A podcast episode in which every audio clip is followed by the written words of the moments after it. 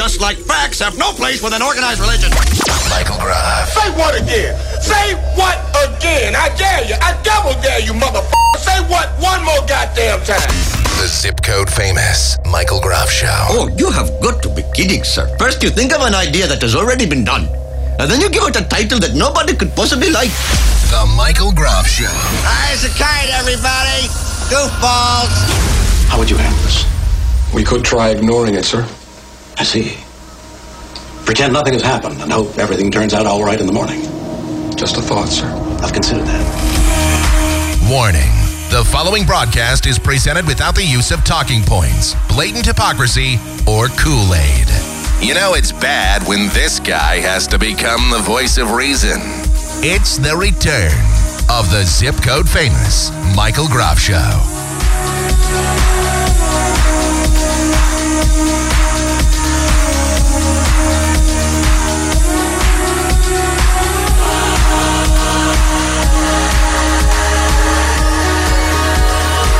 Seemingly on my deathbed in some state of weird mental anguish, and yet here I am in the middle of the night to entertain you.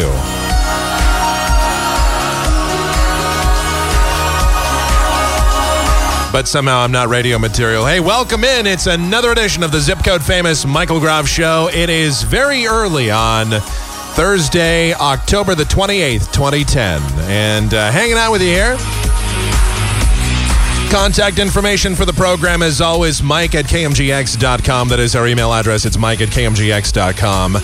Michael Groff Show, AOL Instant Messenger. That's the screen name. It's M I C H A E L G R O F F Show on AOL Instant Messenger. And naturally, you can always contact us. All of our contact information and ways to donate monetarily to this program are available at michaelgroff.com. Um, our PayPal address, just, I'm just throwing it out there. It's mike at kmgx.com. All right, just let you know.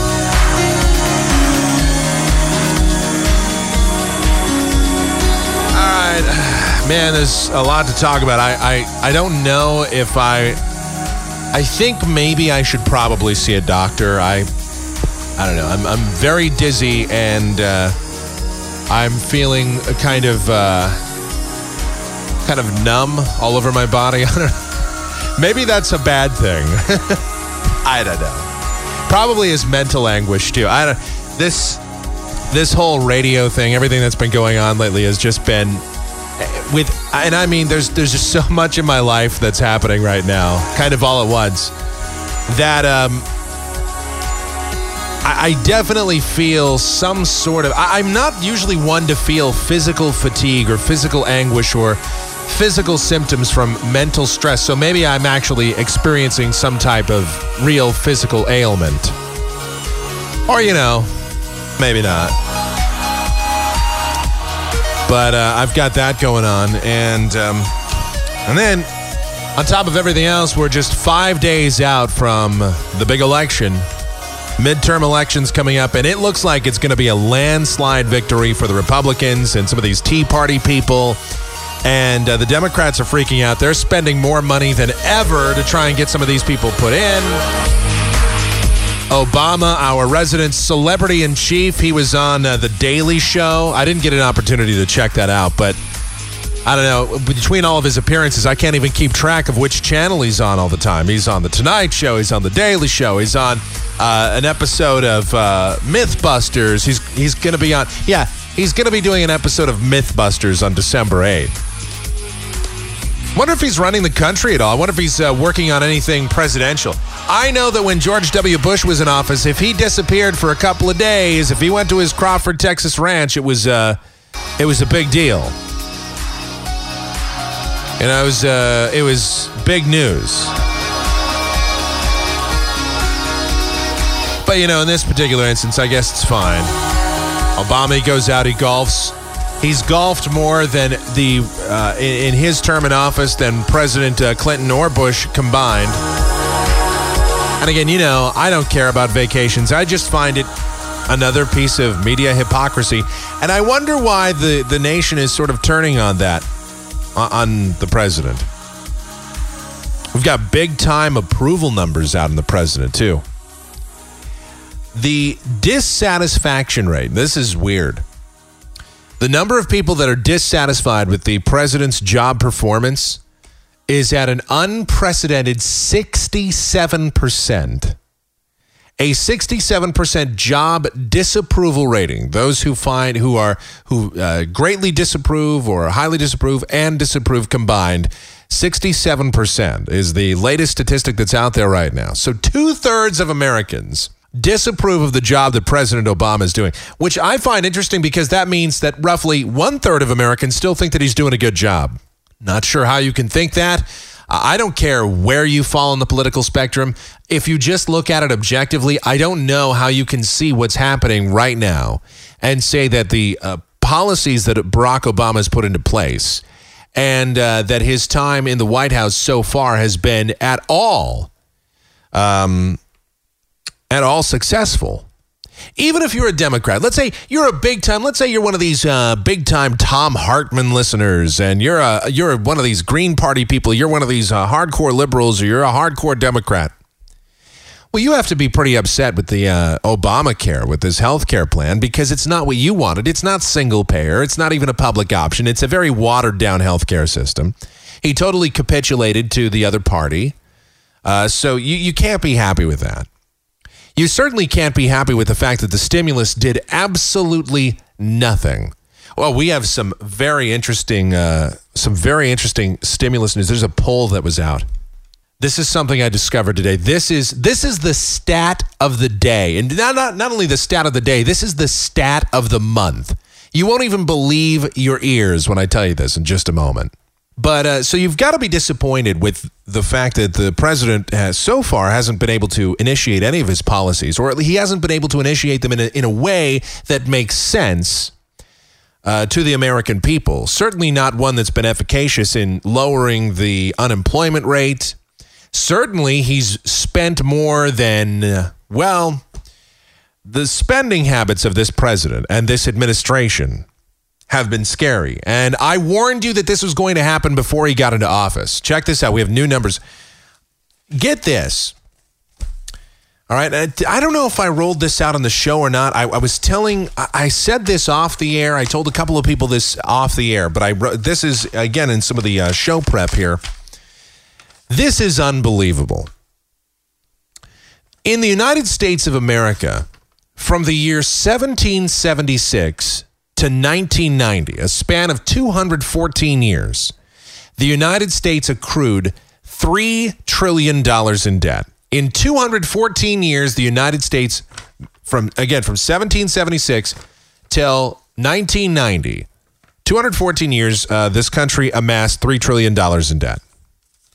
In Barack Obama's first 19 months in office, he accrued $3 trillion in debt he managed to spend more money in 19 months than the United States spent collectively in its first 214 years as a nation. Now you can say, well, you know, there's inflation. Well, you know, the dollar isn't what it used to be. Well, you can factor in all these other things. I just found that to be a mind bending statistic, but that's not even the stat of the day. The stat of the day is this.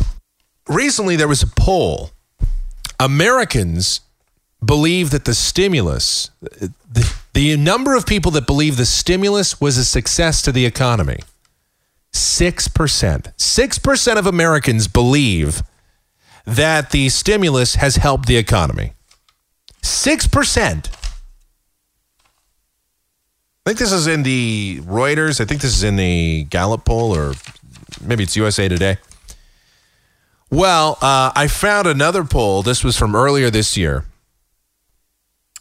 This is back uh, from, I think this is in August, I guess.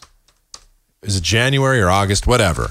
Uh, Elvis's birthday came and went this year.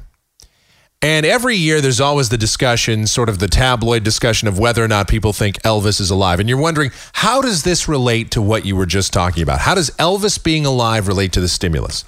7% of Americans believe that Elvis is still alive, which means more people believe that Elvis is still alive than believe that the stimulus is helping the country.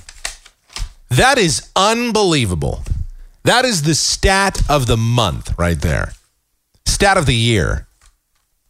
So more Americans uh, believe in Elvis still being alive than believe in uh, the um, the stimulus helping us out.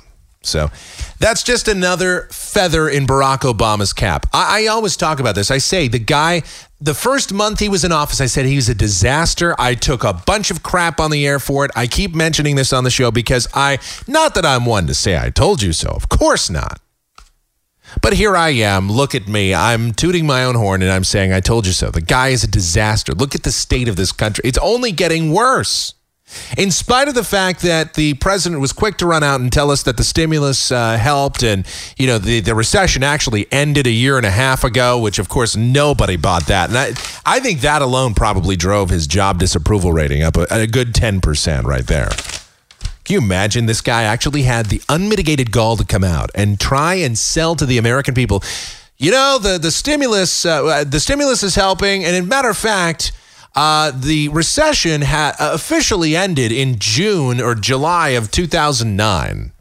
Yeah, sure it did, Barack. Sure. Just tell that 10% unemployed crowd, which is actually more like 15 or 18%, just tell all those unemployed people Tell the five people that are searching for jobs for every job available. Tell those people uh, that the recession is over. See what kind of reaction you get. Why don't you walk up to an unemployment line and you say, you know, I don't know why you people are standing on this unemployment line. The recession is over. Didn't you guys get the memo? Didn't you get it? My, my economists, I, I got some chief egghead economists who said the recession is over. I am uh, certainly trumpeting that cause. It's over with. You can all get back to work now. Oh, you mean there still aren't any jobs? Well, how can that be? Session's over. All right, so that's uh, the latest with uh, that's just, that is an unbelievable stat. That really is. I, I still I found that almost impossible to believe, but I've gone back, I've checked it. People, more people. Okay, Here's something else. More people believe in extraterrestrial beings from other planets than believe that the stimulus has helped the United States economy. Man, that's almost that's a 4 to 1 ratio. Over 20% of Americans believe that there is life on other planets versus the whopping 6% that think that um, the stimulus has helped. Of course, I'm sitting here reading uh, the Republicans and their proclamation once they take over the House, which they're pretty confident that they will. And honestly, I think most of us believe that they will. Uh, I, I think even the president, if he were being somewhat honest, if he were really to evaluate the situation, he knows that he's likely going to lose the House, maybe the Senate. If if he doesn't lose the Senate, definitely uh, it's going to be a much much slimmer majority for the uh, Democrats in the Senate, and I don't think uh, Harry Reid is going to withstand it either. He's still trailing Sharron Angle in Nevada by anywhere from three to five points, uh, according to the latest Gallup polls.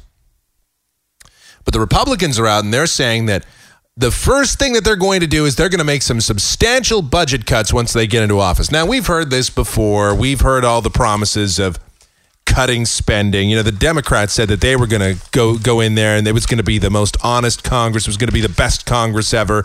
Meanwhile, it's the Congress that has spent more than any other Congress. Um, the Republicans plan to slash, they say, $100 billion from the federal budget uh, by as early as January. Now, a hundred billion when you're talking about a a budget that's over a trillion dollars a year. Actually, more like 2 trillion. And when you're talking about debt that's well over 13 and a half closing in on 14 trillion, a 100 billion dollars kind of sounds like a drop in the bucket, but it is significant. Uh, let's see. A, uh, a takeover, they say, would thrust new committee heads such as uh, Representative Dave Camp on the Ways and Means panel. Uh, these people would be put into the spotlight. And uh, even the Tea Party people would get in there and they'd stop uh, the spending as well. At least that's what they claim. They say, the Republicans say that they're going to come in there and they're going to start being more fiscally responsible. You'll forgive me if I have a hard time believing that being as we've seen this before, we know that Democrats and Republicans can't resist spending money. We know this.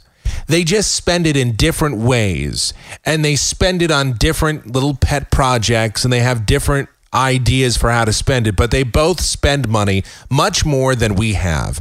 We exist outside of our means constantly.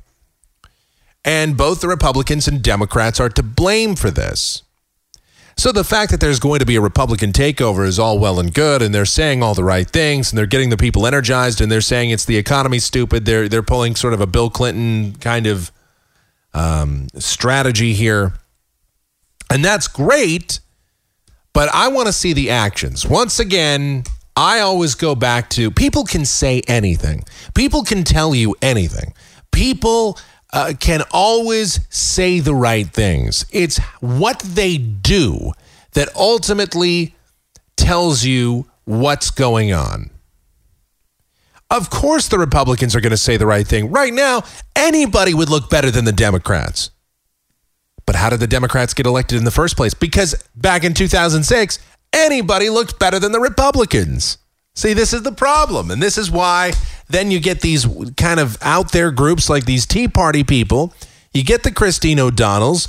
Uh, you get the more whacked out uh, Republican guys like Carl Paladino. You get some of these people that are are likely to get into positions of power simply. Well, I don't know about Christine O'Donnell, but uh, a lot of these people are likely to get into positions of power simply because they're not the party that's there now and they say the right things to the American people, and the people go, you know what? You're right. We have to stop spending. This debt has gotten so out of hand.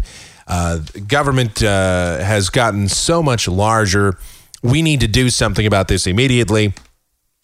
And that's how that's how the pendulum in this country swings so radically. So that's bad. See what else? I should probably take a break but this is I have a list here. Um, this is just some stories uh, today. Like, for example, did you see they, they had another tsunami in Southeast Asia, uh, in Sumatra. They had another earthquake and tsunami. It killed over 270 people. Uh, many more people are missing, injured. This, uh, again, is just, this is just um, not even, not even five years after the tsunami that devastated the area. They're getting hit again. And by the way, they've had other earthquakes uh, in the in the time span since 2005. Uh, they've had earthquakes, mudslides, um, floods. They've had just about anything you can possibly have over there. The plague, I'm sure. They've probably had super AIDS and SARS and everything else that you could possibly have. I'm sure it's taken place in Indonesia or Sumatra, one of those crazy places over there. One of those very religious places, too. I find that odd that the most religious part of the world is the part that's getting hit the hardest by all the natural disasters. Strangely ironic, I thought. So that would probably be the last place I'd ever want to live. Uh, Indonesia, I wouldn't even really want to visit there. I know people would, they're going to tell you, oh, Mike, it's beautiful. It's, when when a 50 foot wave crashes onto the shore and you hear that sound of of screaming terror blood curdling screams as people are swept away from their property and smashed up against trees that are also getting washed away when the water takes out a, a seven story hotel it's there's nothing like it. You just you don't you haven't lived life until you've seen uh, a tremendous tsunami uh, killing 10,000 people simultaneously in a town in Southeast Asia. Until you're clinging to one of the more sturdy buildings, a, a steel girder or something, until you're clinging to something for your dear life and just hoping that the structure that you're holding on to doesn't give way. I mean, once you've done that, you you never you, you don't know how you could ever go back to your normal sedentary lifestyle. You'd never want to sit and watch a sporting event again. You'd want to get out there and grab life by the tail and get in a tsunami every day. That'd probably be about the worst place on planet Earth to live. Indonesia. Anywhere in that Southeast Asia area, not a good place. Although I can think of worse places to be. And one of them is very, very close by to where I live. There's a, a town in Mexico where all the police officers, the entire police force, resigned. They all quit. Everybody on the police force quit after their headquarters were viciously attacked by suspected drug cartel gunmen. All 14 police officers in Los Ramones, which is a rural town in northern Mexico, fled the force in terror after gunmen fired more than 1,000 bullets and flung six grenades at their headquarters on Monday night. No one was injured in the attack, but uh, nonetheless, the officers said, you know what, uh, we're out of here. The gunman's 20 minute shooting spree destroyed six police vehicles and left the white and orange police station um, just marked, completely pocked with bullet holes. The station had been um, inaugurated just three days earlier. This is only a three day old police station and it was shot up. And when I say shot up, there's a picture here of this. This is tremendous. You have to see this. It, it, it looks like the surface of the moon. And the surrounding, the whole area, it just looks like, it, it looks worse than Tikrit. It looks worse than Baghdad. It looks worse than Lebanon, for God's sake. It just looks horrible. Yeah, it's like another planet. It's like aliens that attack a, a foreign world or another time in, in human history. It looks terrible. The attack was the second in uh, less than a week against police forces in Nueva, Le- Nueva Leon. Last week, thugs threw two grenades at police in uh, Sabinas Hidalgo, according to the newspaper Noroeste. Los Ramones is in the Mexican state of uh, Nuevo Leon which has been a war zone, turf warfare between two of the country's biggest drug cartels, the Zetas and the Gulf Cartel. Police have blamed members of both cartels for attacks on several police stations throughout the area. Several mayors in the region have also been assassinated. Mexico's municipal police forces often quit out of fear that they're going to be attacked by cartels. And again, you know it's bad when Mexican police are giving up because these are the same police that will pull you over for speeding even when you're not, and they'll just take bribes from you. And uh, you know they're the they're the, the the guys that walk around with with machine guns. These guys, they're not afraid of anything. You, you wouldn't think they would be. They're Mexican police. They've probably seen everything. They're as corrupt as can be, and yet these guys, they're like, uh, we got to get out of here. We can't handle this drug cartel crap. We're not sticking around. So, uh, yeah, I guess between Indonesia, Mexico, I can't decide which is worse. Though uh, there is a third option for worst place to live. And this one's right here in the United States, New York City. New York apparently has a big time bed bug infestation. Bed bugs have taken over the city, and as if that's not bad enough, then they have stink bugs, which are smelly as they call them, uh, they're smelly bugs that emit a stench when stepped on. They seek shelter in homes during cooler months for warmth. Quote, I actually saw one this weekend in Forest Hills on my window, says Gil Bloom, who is an entomologist with uh, Standard Pest Management in Queens. Quote, We've seen them in Queens, Brooklyn, Nassau County. They're increasingly getting around. And that's not even the really bad news. Now, this week, they're saying uh, after the bed bug infestation that's hit New York and the stink bug infestation, now they have lice. Yes, the creepy crawlers, they're going to uh, start getting in your head, especially your kids' hair. And with Halloween coming up, that's another big concern. People putting on all those damn costumes, and oh, it's it's going to be a nightmare. Can you imagine actually trying to live in New York? And everybody tells you it's the greatest city. That's what New Yorkers always say. Ah, it's the greatest city ever. Meanwhile, it's infested with bed bugs, stink bugs, uh, head lice, parasites all over the place. I wouldn't be surprised if it's another home of. It's it's kind of like the. It's sort of the insect version, the insect infestation version of Southeast Asia. You know how they get all the the natural disasters, the earthquakes, the tsunamis, everything else. Well, New York just gets bugs and parasites and disgusting things like that.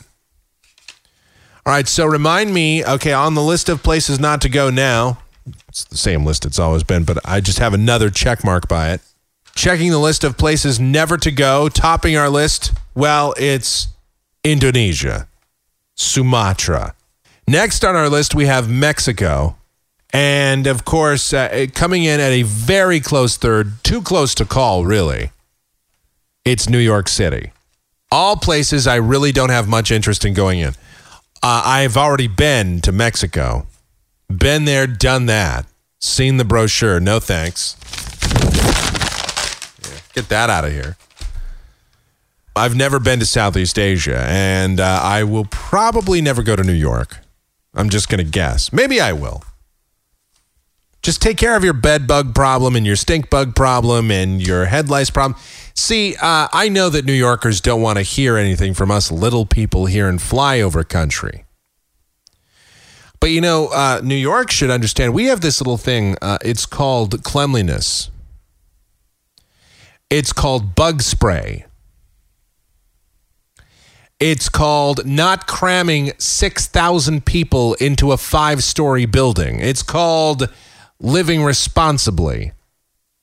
New York, they've never heard of bug spray. They never heard of exterminators before, apparently. Keeping crap uh, out of your building. But then you look at a police force in Mexico, the entire police force just decided they're going to they're to quit because the gu- drug cartels are so bad. And these are the same drug cartels that are bringing drugs into the United States. They're the same people that are taking over parts of the United States. And yet our solution is, "Hey, let's just throw more people at it." Guarantee you if you legalized marijuana tomorrow and you taxed it, half of the drug cartel problems would be out the window. They would. You would reduce crime, you would reduce the activity from these drug cartels by 50% easily. I have no doubt in my mind about that. But, you know, we're going to continue to fight this war on drugs. You want to talk about a war that we can never win? Never mind Afghanistan and Iraq. It's the countless billions and probably trillions we've spent on the war on drugs in this country.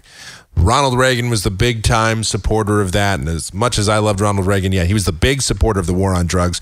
George H.W. Bush supported it. Of course, Bill Clinton. Of course, George W. Bush. Of course, Barack Obama. They continue to sort of support the war on drugs. Although Obama's stance is, don't go after people that uh, have medical marijuana. Don't go after them. But still go after the drug cartels. And the reason that they do that, the reason that presidents do that, for those of you maybe unclear of this and how politics works, what president wants to be known as the guy that doesn't fight as hard on the war on drugs and maybe even suggest that we should decriminalize some drugs? You don't want to be known as that guy because you'll never get elected in this country again. The Bible Belt will never allow you to get elected and everybody else will fearmonger to the point where there's just no way that that person can ever get a fair shake. And you know that that's what happens. All right, we've got to take a break.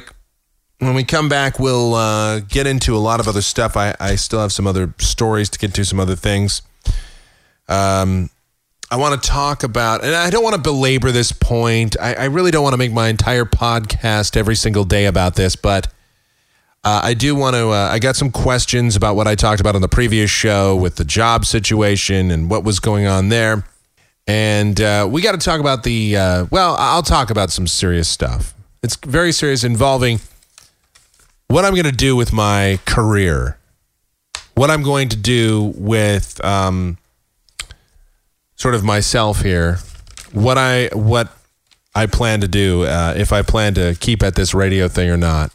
I'll uh, talk about that coming up in just a little bit. Got a lot of thoughts on that. There's just so much going on in my mind right now.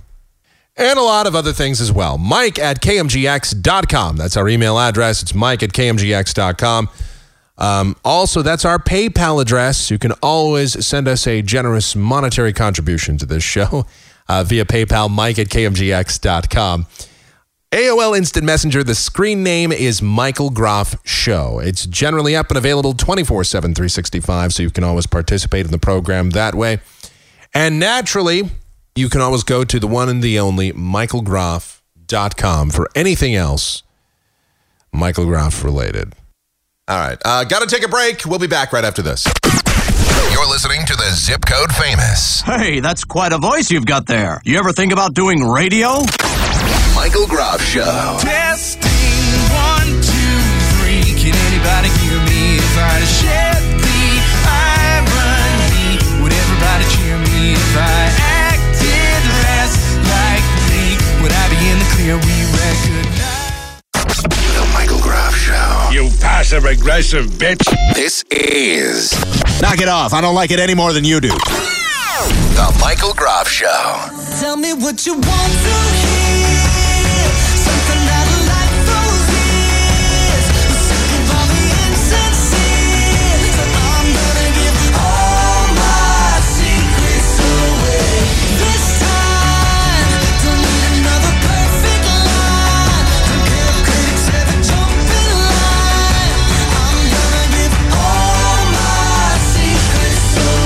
the zip code famous Michael Groff Show. We're back. Mike at kmgx.com. That's the email address. It's mike at kmgx.com. That's also our PayPal address for your monetary contributions to this program. Michael Groff Show on AOL Instant Messenger. And for everything else related to this program, including how to get in touch with us via our chat channel and everything else, it's the one, the only, michaelgroff.com. So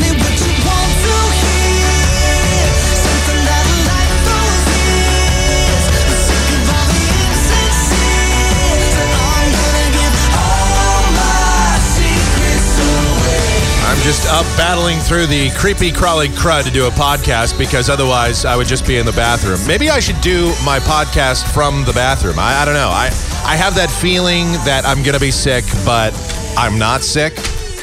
I don't know if it's mental fatigue. I don't know if I have a physical ailment. Probably I should see a doctor. I'm guessing maybe I should have some kind of a checkup. Maybe from the neck up. Got no reason. I was just going through some things in here. Tell you, this radio business has just dri- driven me crazy. And then so I, I found something. I found the very first demo package that I sent out to a terrestrial radio station. Do you realize when it was? 10 years ago today, October 28th, 2000, I sent out uh, a, a package to a local radio station. And that was the that was the first in probably about a thousand. I'm gonna say, well, I always estimate conservatively 800, but it could be as many as a thousand uh, packages that I've sent out over the years email, snail mail, whatever. As we used to call in the business, TNRs, tapes and resumes. But I, I don't think I've ever sent out a cassette, which I know many of you would think would be more of my motif because I'm I'm very nostalgic. I'm old school, but I'm not that old school. All right, so I um, I found this and I just thought about it. I went, man, I've been pursuing this for 10 years, and I am no closer to being in the radio biz per se than I was 10 years ago. That is a mind bending sort of realization that I've come to. And I'm really just mentally fatigued by the whole thing. And I wonder if I really should pursue it any further. You know, I got some clarification. I don't want to bring this, I don't want to get too heavy into this. I just, I want to talk about it because I, I just think that many people were asking me about it after, well, a couple of people were asking me about it uh, following the podcast on Monday.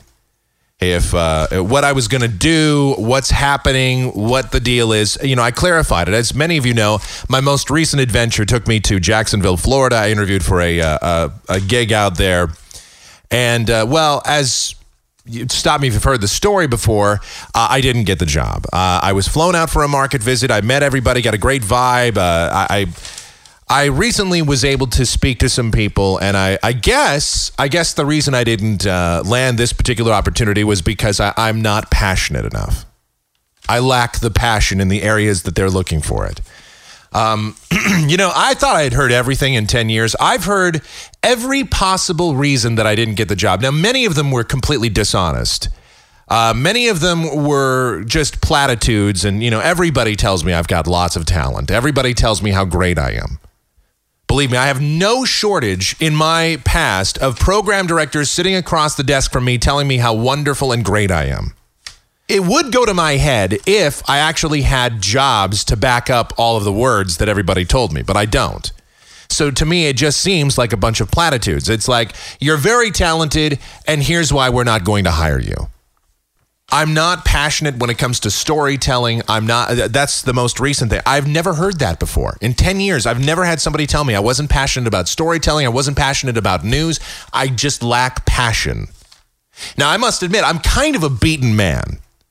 I I feel like uh, now I'm starting to feel like it's a prison sentence. 10 years is a prison sentence. 10 years of getting no results for anything that you do is really it's a it's a prison sentence. Now, I want to reiterate to the people that listen to this show, and I really don't know how many it is. I have no idea how many people listen to this podcast. I could never even be able to ascertain this. I, don't know. Even though the technology seems very simple, I guess it's just too difficult to make that happen. I don't know how many people listen. I, I know that uh, there's some, and they sometimes listen, sometimes don't anybody that sits and listens to my show for even a minute i am very grateful. I am i don't think i'm i'm humbled. I feel uh, a tremendous amount of admiration for anybody that could sit and listen to me for the hour or hour and a half or two hours or the marathon podcast that we do. I have just i, I can't thank you enough for doing that for me all right, I really do appreciate it. I mean, I'm just a guy that's sitting here and commenting, apparently dispassionately, about uh, what I what's in the news, what's happening in my life, what uh, what I know, what I don't know, what I just what I feel. And that's really what this is. This podcast and my show for the last 10 years has it's changed, it's evolved. It's it's a different kind of show now than it was 5 years ago and that's a different show than it was 5 years before that. But the point is is that it's I'm divesting myself on a on a semi-regular basis on these programs and the fact that you sit and listen to it is I can never ever thank you enough for doing that. That said, uh, in terms of my own personal career and my own personal goals, I really thought that I would be a lot farther along in my life than I am now at the age of 32. I'll be 33 years old in a month, uh, just over a month. And when I saw that it was a year or 10 years ago today that I sent out my very first demo to a radio station, I, I really sat back and I went, wow, I have gone nowhere. I am sitting in neutral. I have been parked in the driveway of a career for 10 years, and I, I haven't somehow, for whatever reason, I just can't seem to throw the damn thing in gear. I just can't seem to get it. I've tried every possible way. And I mean, this this recent Jacksonville thing. I I mean, that's just one of those things. I've tried every possible way. I asked people how I could be a better candidate for future opportunities, and the answer I get is, you know, just go for what you think you have a chance at. Listen, I'm trying every angle possible, and I can't get in anywhere. They're not going to hire a guy off the street to be a talk show host. You know, you just, I mean, yeah, once in a while, you hear the story uh, once in a while of a guy that was a board op and then they just decide to give him a show. And like two years later, he's on a 100 affiliates or something. You know, those stories are so incredibly rare and they're kind of blown up way bigger than what they are and, and everything like that. I don't know. Uh, maybe I am dispassionate. I've never thought of that. I've never heard that. In 10 years, I've never heard that. But maybe, maybe that's what it is. Maybe I'm just a dispassionate uh, human being. Maybe I just am not, um, I, I don't, I, I lack, you know, I've got a, a million dollar voice, and uh, this is what they tell me. Um, and, and all these talents, but I'm just sort of a slug. That's what I am. But anyway, I guess this radio, but you'll you'll drive yourself mental. People ask me sometimes, should I get in the radio? Man, I want to go into radio. I'm like, what should I do? And I tell them, don't, don't go into radio. Please do not do that to yourself. It is not worth it. It just isn't. Oh, I don't care about the criticism I get from listeners. I've gotten criticism. I've gotten the worst. Matter of fact, I have an email sitting right here. This is this is the most scathing thing that somebody has written me. And again, it, this is a- an anonymous email. It's really weird. I haven't gotten a piece of hate mail. I got one last month, and I didn't even read it on the air. I should have. And I have another one that I just I got like literally 4 hours ago. And I'm thinking about reading it. Maybe I should on the air. I don't know. It's just but it's just vitriolic, but I don't care. That's the thing is it bothers me a little bit because you know, uh it, it, it's it's just strange. It's strange, but I don't mind that. It's it's the fact that I go into offices and I go into program directors and I, I try to get a job someplace and I, I don't, I find myself not getting the opportunity. And I've always come away scratching my head. Why? Now, the only times I can honestly tell you where I felt people were being 100% honest with me why I didn't get the job was when uh, they told me, uh, we're not going to give you the job because you're legally blind. And I've had people tell me that. That's happened like three times. So, of the 800 to 1,000 times I've applied. Most of the time I get ignored. A few times I get an interview, maybe 50, 60 times. And the few times that people actually tell me that they're not going to give me a job, the three times was was that. And everything else, I don't know. It seems like platitudes to me. I have no idea. I don't know what to make of it. I don't know if there's some sort of a scarlet letter on me that prevents me from from getting a job when I walk into these offices. I have no idea. Um, I, I can tell you this, and, and I think part of my problem uh, after doing some careful self evaluating is when I go into an interview process, I don't lie. I refuse to suck ass. I refuse to be a guy that's going to lie about who I am or what I like or what I dislike. I refuse to be that person simply to get a job. I don't think that that is, I think that you have to have integrity. A person without integrity is not a person anymore if you lie to get a job, it's one thing to fluff yourself up a little bit and make yourself look a little better than you are. You know, maybe you type 40 words a minute, so you type so you say you you type 50. You know, that's that's one thing. I, I think most people lie on their resume. I don't, but I think most people do. Um, you know, I type uh, 80 to 100 words a minute, and that's uh, one that's a 100% accurate. Everything that I put on my resume for my skill set and everything that I tell people in an interview, that is 100% me. I never go in with false energy. I never go in um, with with an arrogance to say this is. I don't go in. Uh, some people say you should always go in and you should you should be marketing yourself. You should be saying th- you should be like a used car salesman and, and say what is it gonna take for me today to get you to hire me. I don't do that. Uh, Now, I don't go in there moping either. I don't go in there going, hey, man, what's going on? I don't go in there like that. I go in there and I try to express to the uh, to the uh, program director or whoever it is that's interviewing me. I go in and I try to express to the best of my ability what it is that I have to offer them. Why it is I feel I'm the best for the position and why it is that I feel I should be your guy. And then it's up to them to make the decision. And hundreds of times they've told me no. So now I'm sitting here today and I, I go, okay, well, it's 10 years to the day where I first sent out a demo. And I think if I'm no closer today than I was 10 years ago, maybe it's time to give up. Because I, I want to ask this, and I, I mean this, this is not necessarily a rhetorical question. Somebody show me a person that's tried to get into the radio business for 10 years, who's never had a job in the radio biz. Show me a person that's tried to get into it for 10 years. 10 and has the skill set and qualifications that I supposedly have and that hasn't gotten in yet. Show me that person. I'm pretty sure I am totally unique in this front. I'm very sure that I am definitely on an island by myself when it comes to this aspect. So, this leads me to what I really want to talk about here just for a moment. And I swear, you know, I don't want to really, this is not what I want to make my podcast. I don't want to make the podcast the uh, I'm never going to get a job in radio podcast.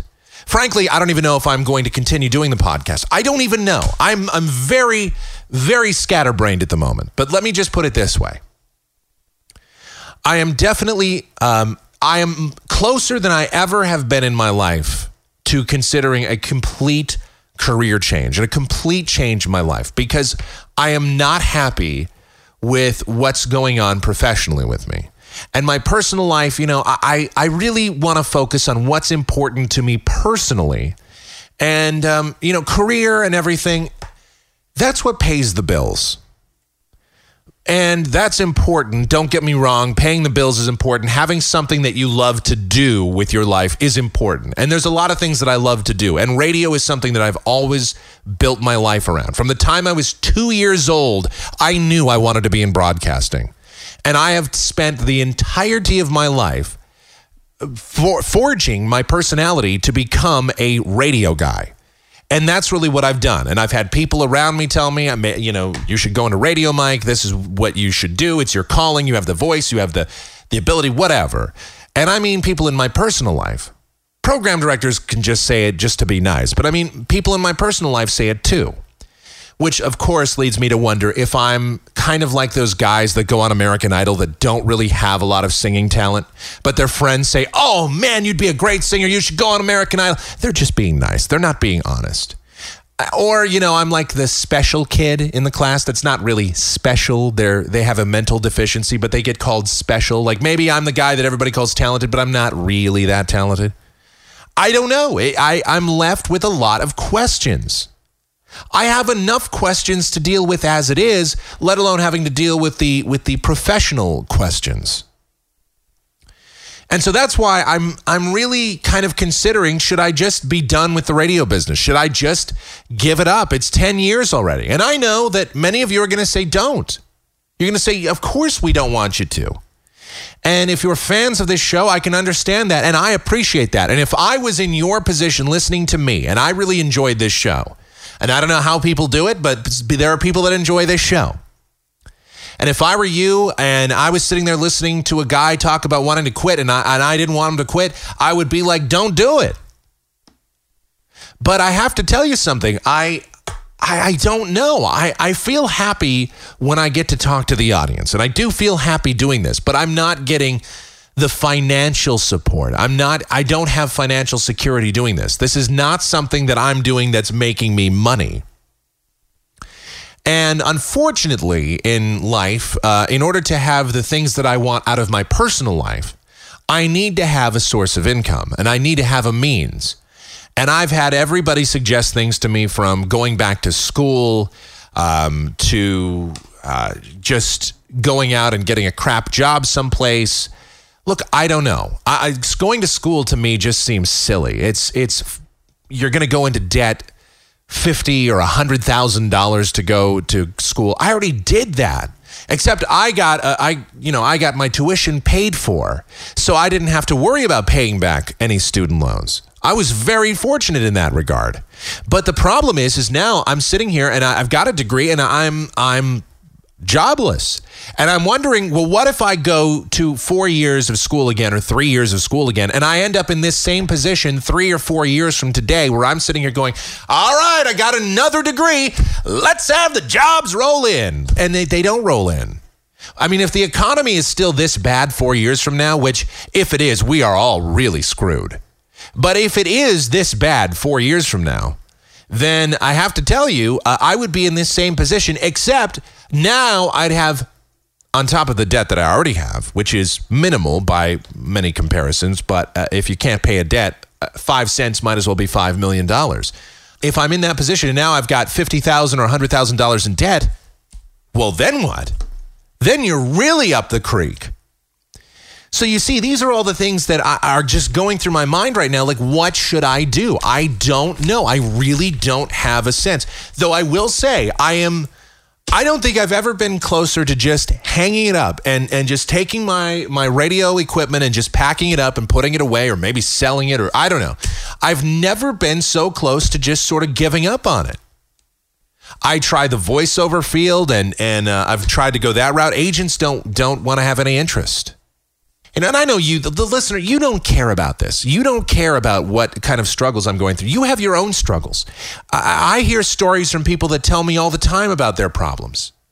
And, and I love hearing uh, other people's problems. Believe me, I'd rather hear somebody else's issues than my own, which is really the only reason I'm divesting myself in the first place. Plus, it's a little bit cathartic to do so. But I talk to people all the time who have they have kids and they're unemployed, or they or they are unemployed and they they they don't know how they're going to make the rent, or they are employed but they are underemployed, or whatever the case, or people that have other uh, issues going on. They have diseases, they have real problems, and it makes what I have going on seem kind of minimal by comparison. So uh, there's definitely that aspect of it. So I know you don't want to hear a guy on the radio talk to you about his problems. Who wants to hear that? Which is another reason why uh, uh, I'm definitely not. I'm not going to drag this out. Okay, I'm I'm uh, as uh, I'm going to crap or get off the pot.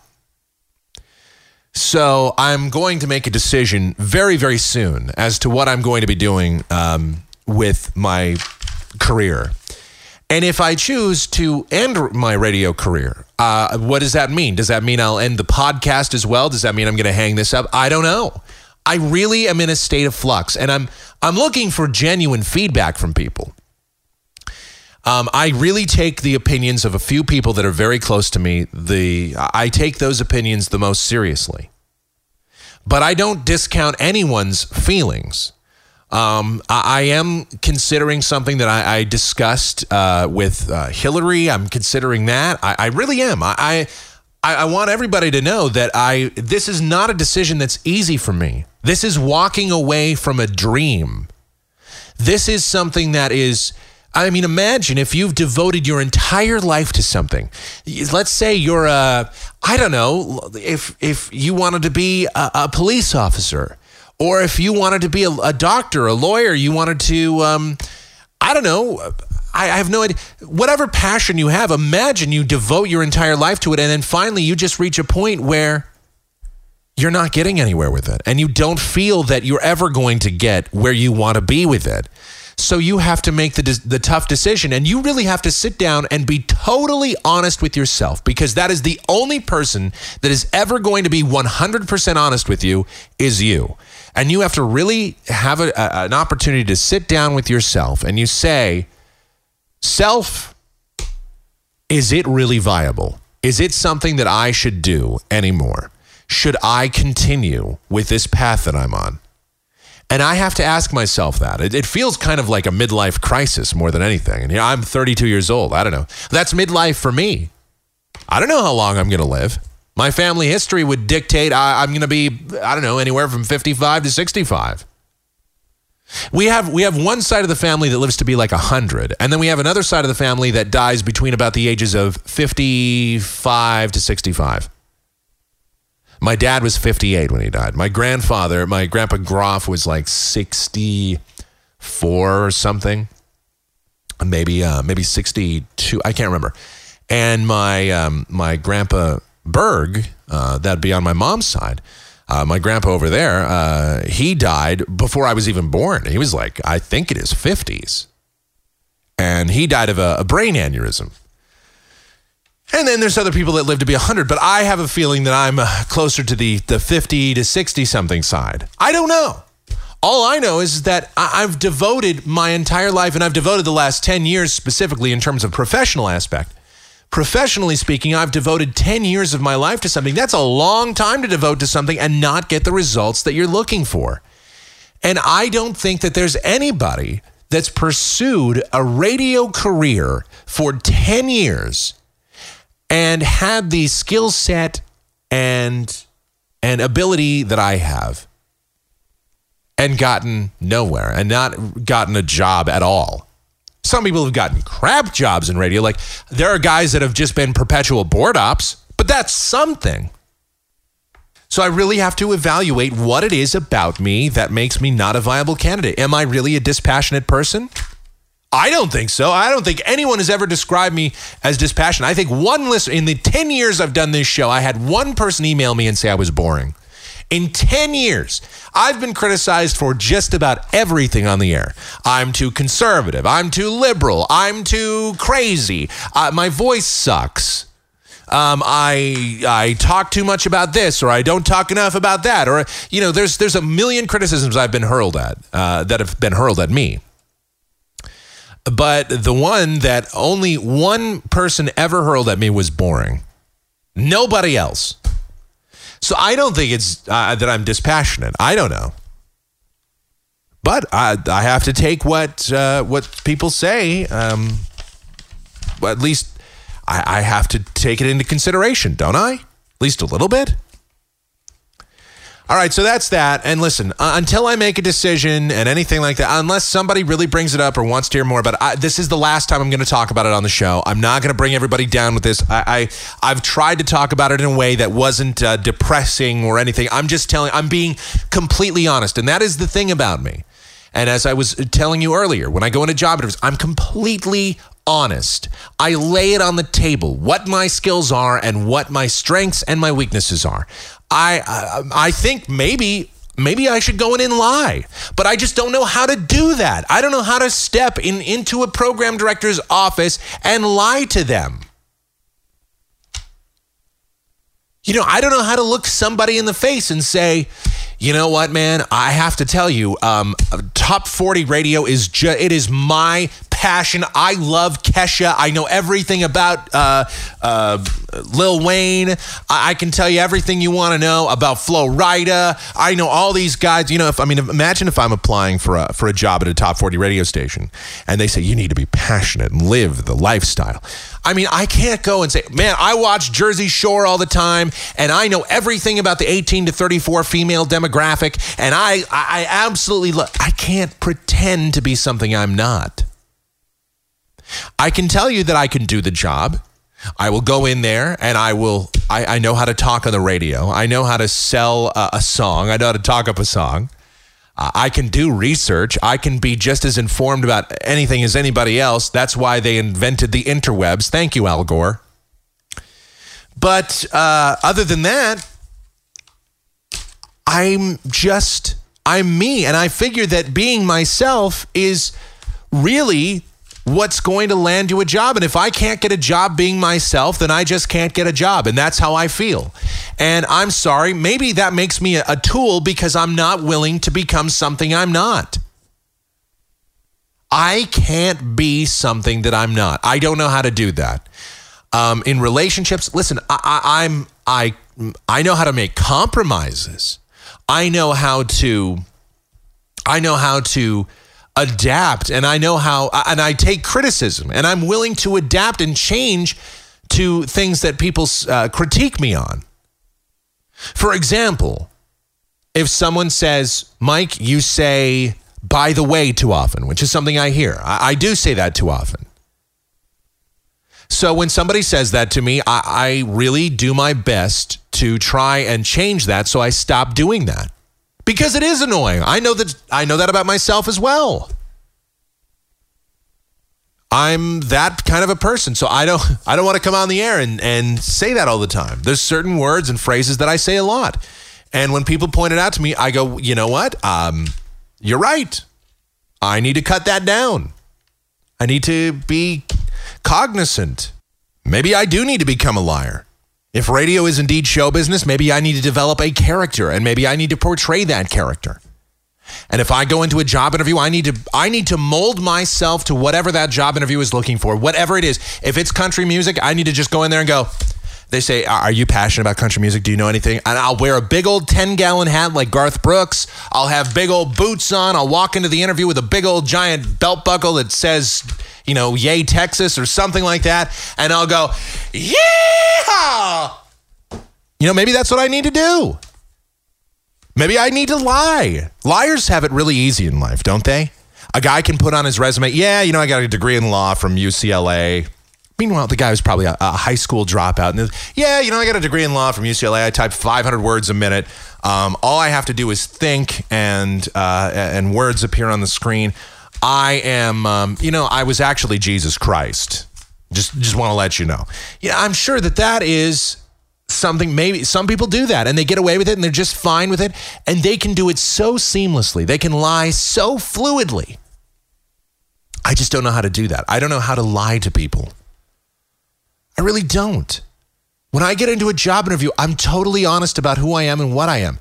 I don't tell people uh, you know i hate this or that. I just tell them what my strengths are what my passions are as i've already mentioned. So i don't know. But I'm just considering all my options.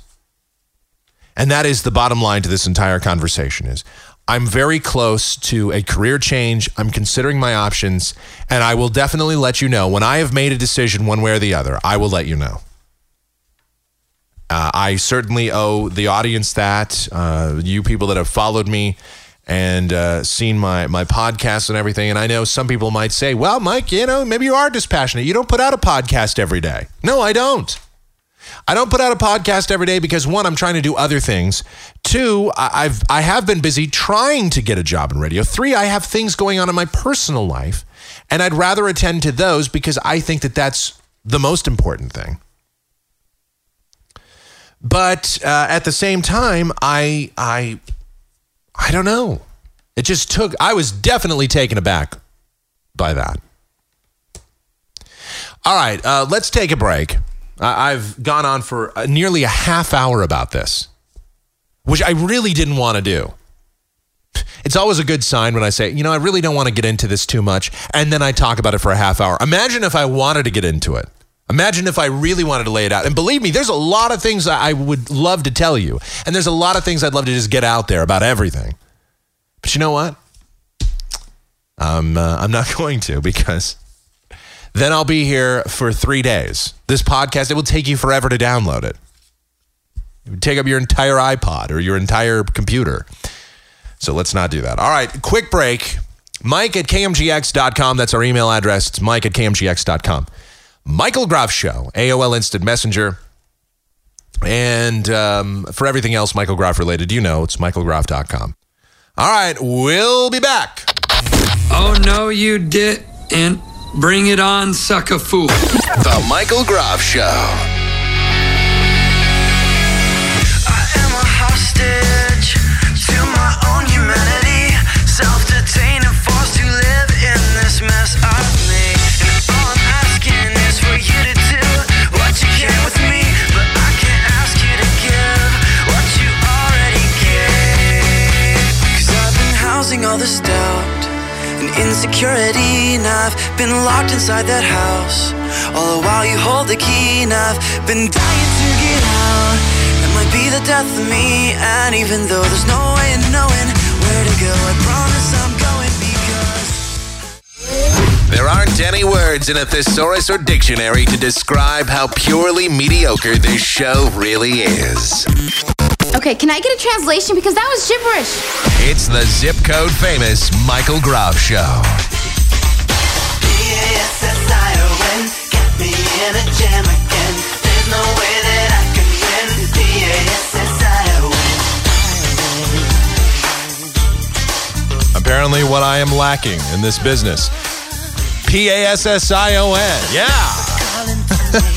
Once again, proving that there's a song for just about anything on this show, in case you hadn't noticed. The bumpers are generally crafted around things I talk about, things I'm feeling. I want to convey a message through the bumpers. Sometimes they're random, sometimes they're just songs that I like or whatever. But uh, that's usually uh, how it works. I don't know where where uh, this got dug up from, but there you have it. All right, uh, third and final segment, the zip code famous Michael Groff Show. Mike at KMGX.com. That's our email address. It's Mike at KMGX.com.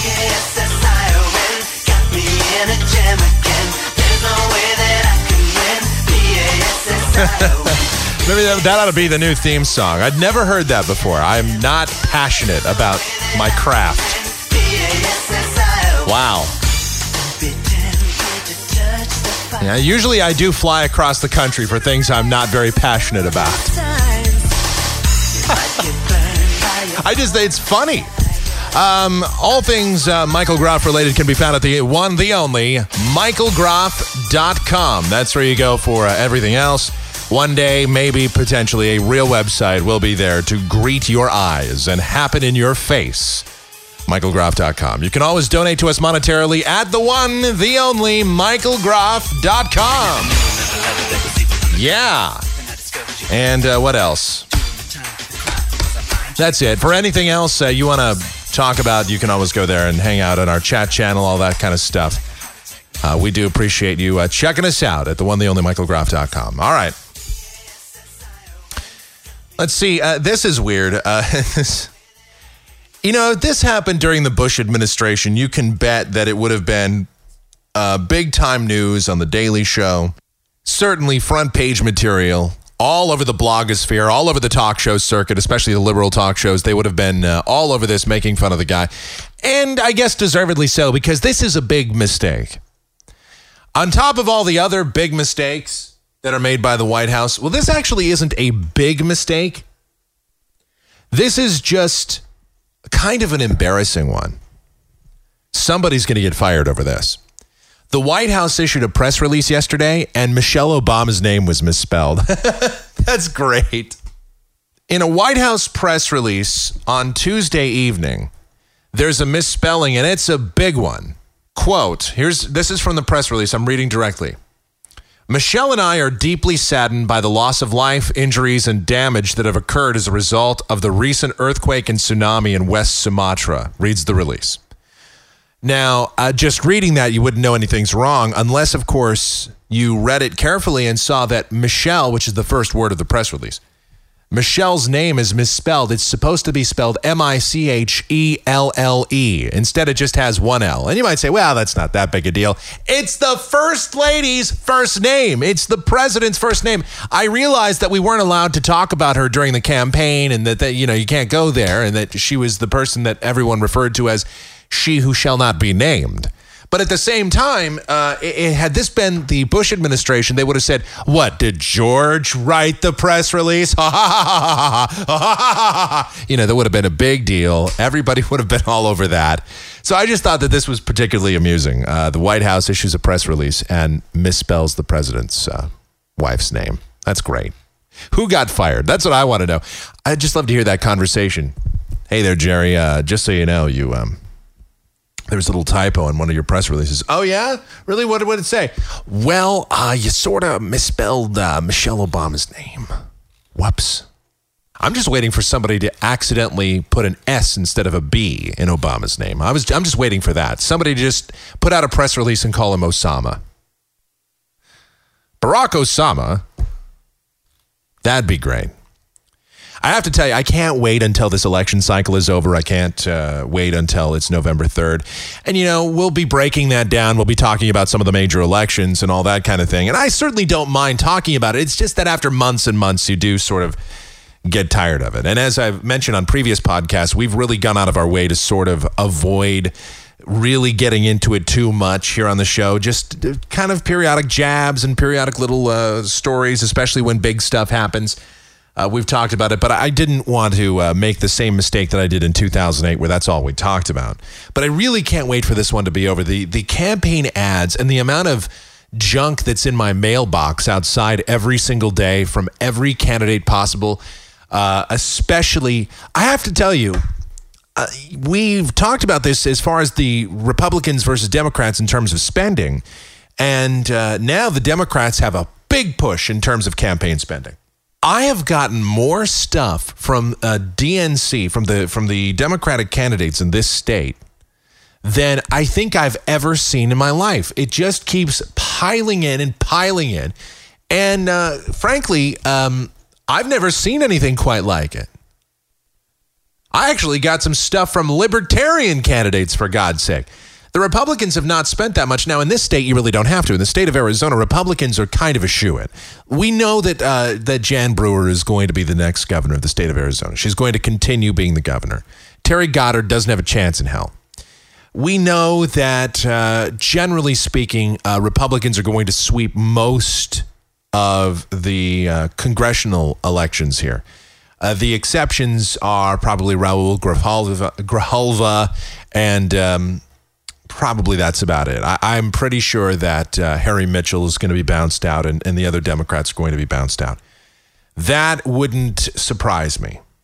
Anything uh, that is at all major election related, from state representatives to probably the mine inspector, I, I don't know. I'm pretty sure everything is going to be swept by Republicans in this state.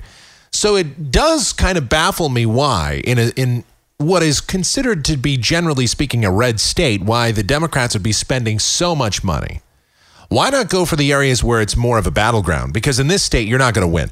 People have already made up their mind. If you're sitting here on October 28th and you have no idea who you're going to vote for in these midterm elections, if you really haven't already come to a conclusion, I don't know what to tell you. Now, some people, they haven't even sat down and, and really thought about it. But I mean, if you've even given any consideration to it, by now, you've heard everything that every candidate has to say. And you already have in mind who you're going to vote for, whether you're going to write in Donald Duck, whether you're going to vote for whoever it is you're going to vote for. I can't imagine somebody sitting there still going, I don't know if I should vote for Meg Whitman. I, gosh, I, I don't know. There's that whore comment, but maybe she is a whore. Ah, boy, I don't know. Can you imagine somebody in California sitting there? They're having that discussion right now. They're going, I don't know. Oh, boy. How can you see everything that's gone on around you and be undecided? Like I'm reading a poll right now that shows that there are still and I'm just in like poll after poll, I see like 5%, 8%. There's one here, 12% undecided. How can so many people be undecided this close to election day? We're five days away from the election, and I don't get how anybody can be undecided. Then again, I'm the kind of person that generally makes up their mind pretty quickly about things. I sort of evaluate, I'm very analytical. I analyze, and then I make up my mind, and I'm done. That's how I like to be. But, and it, especially when it comes to political campaigns, I make up my mind fairly quickly as to who's going to be in there. And barring them coming out and making an extremely egregious or very stupid statement, I generally don't change my position. Once my mind is made up on a candidate, it's made up. I don't sit there and go, ah, boy, I really haven't given it thought. Yeah, the mine inspector race, okay, I really haven't given it that much thought. Honestly, I don't even know. I've looked over my sample ballot. I didn't even look to see if mine inspector was on there. I got to about the, I got down pretty far in there, and I didn't even see if mine inspector was up. I think it is. Isn't that every two years, or is that four years? I don't know. Mine inspector. It's very important, very big race in the state. John Smith inspected the Chilean mines. Do we really want a repeat of that in Arizona?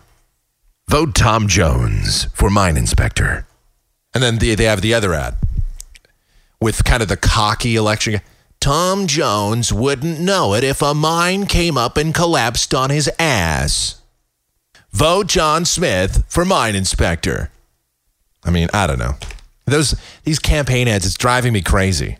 There's more of them this season than there were in any other season. I can't go anywhere without uh, being bombarded by these campaign ads. Some of them are kind of amusing. I, I always still get a kick out of it. My favorite is the voice guys, though. I, I love that because being a voice guy myself, um, as dispassionate as I may be, uh, being a voice person myself, and I listen to these people, I, I love to, I love the different guys. I love the ones that get right up into the microphone and they tell you there's only one choice for the state of Arizona moving forward. Jan Brewer. And then they get all happy. Jan Brewer will continue the pledge to cut taxes and fight against illegal immigration. Terry Goddard thinks that illegal immigration is great. He wants more illegals so that he can get his lawn mowed every weekend for five bucks. Jan Brewer would kick every single illegal immigrant out with a steel toed boot. Terry Goddard will welcome them in with open arms. Terry Goddard lets illegal immigrants sleep with his wife. Jan Brewer wants to kill them all. I love them. I love the campaign ads. They drive me completely up the wall. I can't stand them. I want to throw something at the radio or the TV anytime that I have them on. But at the same time, I can't turn away. They don't convince me. They have nothing to do with anything convincing. I, what I want to know about the candidate, I already know. I watch what they've done in office, or I listen to them very carefully if they haven't been in office yet. Terry Goddard doesn't support the death penalty. Just last month, a murderous pedophile escaped a northern Arizona jail and is still on the loose. Jan Brewer wants to throw the switch on murderous pedophiles herself and watch them burn in the electric chair. But Terry Goddard lobbies against the death penalty. And even as we speak, your child may be getting sodomized by a murderous pedophile. Ergo, Terry Goddard supports pedophiles. Jan Brewer hates pedophiles. Terry Goddard doesn't care if your children are raped. Jan Brewer would never rape your children. Terry Goddard hates innocent little puppies. Jan Brewer loves puppies and is at least lukewarm on cats. Terry Goddard would put a cat in the microwave if he had a chance. The choice for Arizona is clear. Vote Jan Brewer. No. Anyway, so it is uh, campaign season. Yeah, I'm Jan Brewer and I approve this message. Yeah, you got to love all that. I've got to go through all the ballot propositions. We have the legalizing, uh, well, we have the medical marijuana proposition on the ballot, Proposition 203. And I have a dinner bet with Hillary that says that that does not pass in this state. I say it does not pass. She says it will. The polls say it will.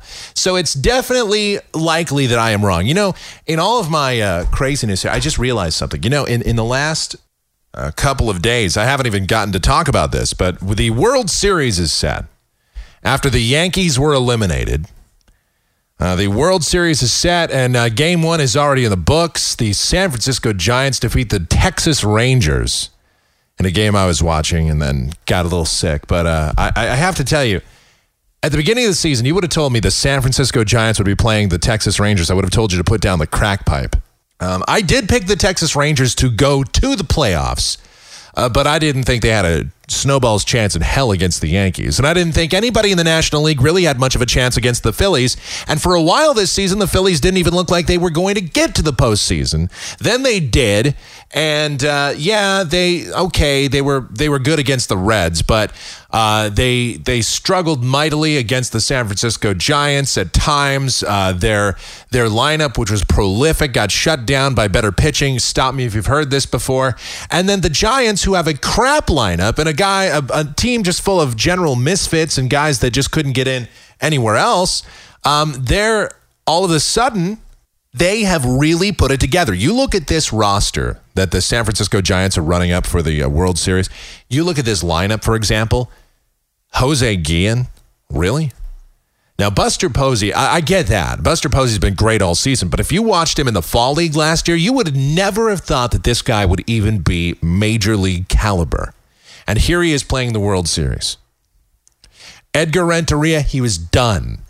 Freddie Sanchez, he played with the Pirates. Yeah, he won a batting title. He had 344 in what was it, the 2006 season, I want to say. So he won a batting title. So you know, he you knew the guy could hit, but ever since he he really hasn't been that kind of a player. He hasn't been that great, and they thought that maybe he wasn't ever. He was just going to be a mediocre baseball player the rest of his career. But all of these guys have put it together. Aaron Rowand, really. Uh, uh, uh, Big Panda or Kung Fu Panda or whatever, uh, Sandoval there.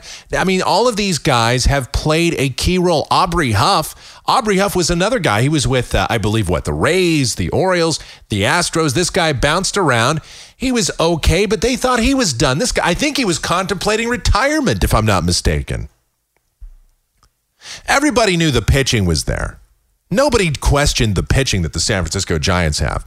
Tim Lincecum, dominant. Matt Cain, very good. At times, Matt Cain can be a little suspect. Uh, Sanchez, uh, Jonathan Sanchez, eh, suspect at times, but he has great stuff. That Baumgartner guy, that guy's good. And the Giants' bullpen is good. The Texas Rangers, that's where they're kind of uh, lacking for this World Series. But I still think that the Rangers are the better team overall, position by position, player by player, and I think they do have the best pitcher in this series, and that's uh, and that's Cliff Lee. Even though he got knocked around real bad last night, and everyone said, "Well, he had too much rest." Whatever. Come on, too much rest.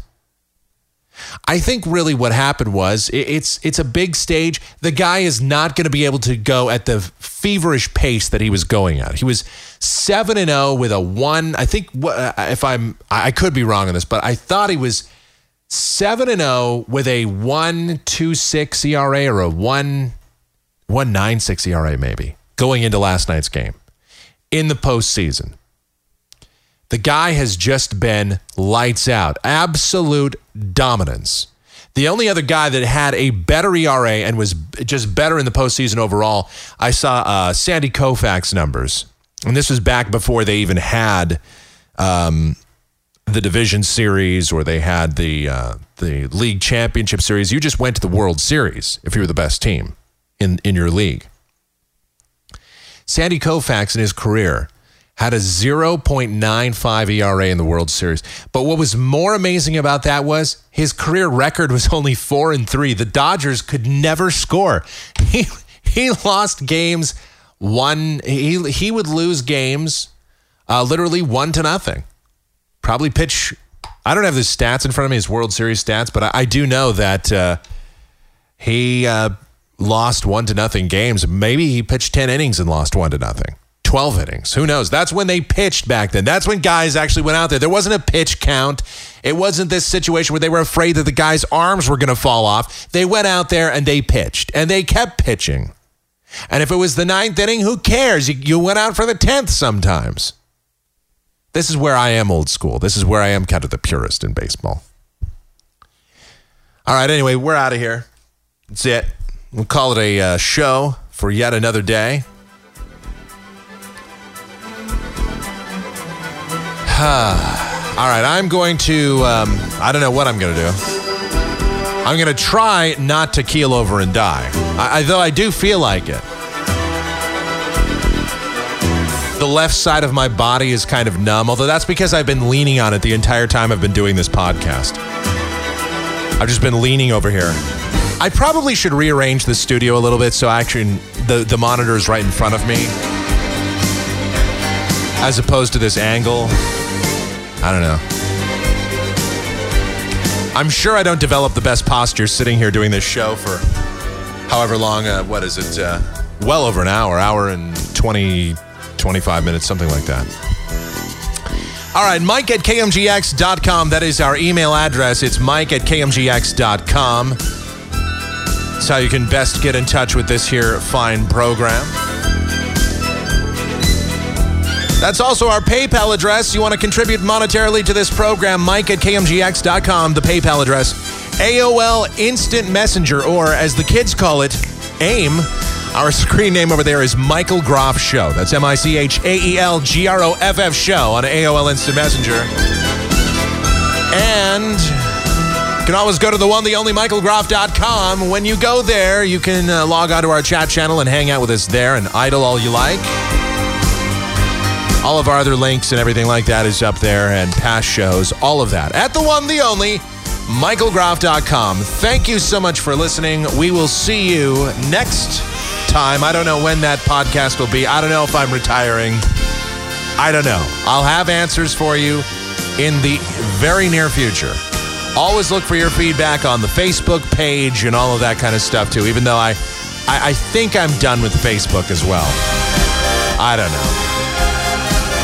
I have a lot of questions. I need answers. I, who knows? All right, we'll see you next time. Have a great. What is today? I don't even know. Thursday, everybody. See you. I need a nap. Good night, everybody.